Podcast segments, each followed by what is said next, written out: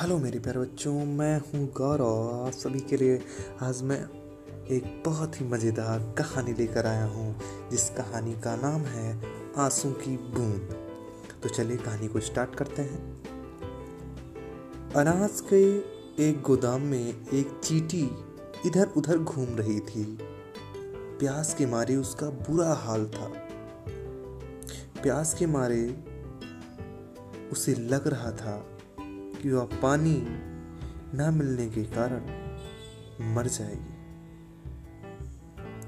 तभी एक बूंद उसके ऊपर गिरी और उसकी जान बच गई। चीटी ने ऊपर देखा। असल में वह बूंद पानी की नहीं थी, बल्कि वह एक लड़की का आँसू था। जिसने चीटी की जान बचाई थी। चीटी ने देखा वह लड़की बहुत दुखी थी। उसके आगे अनाज का एक ढेर पड़ा हुआ था। उसने गेहूँ और चावल के दाने मिले हुए थे। वह लड़की गेहूँ और चावल के दानों को अलग अलग कर रही थी।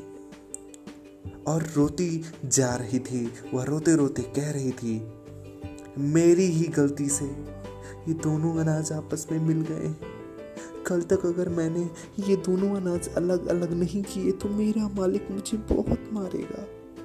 हे भगवान, मैं क्या करूँ? अगर मैं सारी रात भी काम करूँ, तब भी कल तक ये दाने अलग नहीं कर पाऊँगी। चीटी ने उसकी बात सुनी। उसने तुरंत अपने सभी साथियों को बुला लिया। देखते ही देखते वह हज़ारों चीटियाँ आ गई।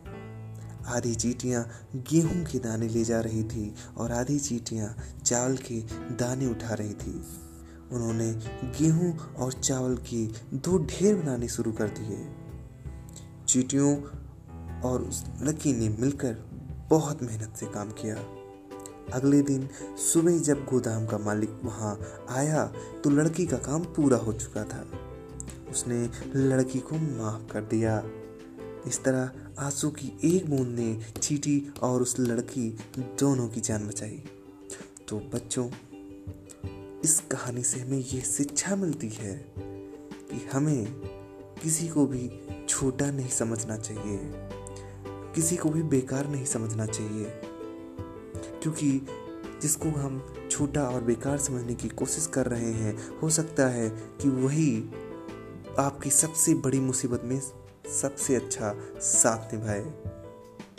और किसी भी चीज़ को हमें बेकार नहीं माननी चाहिए। जिस तरह उस चीटी के लिए, उस आँसू की बूंद ने उसकी जान बचाई और जिस तरह चीटी ने उस लड़के की जान बचाई।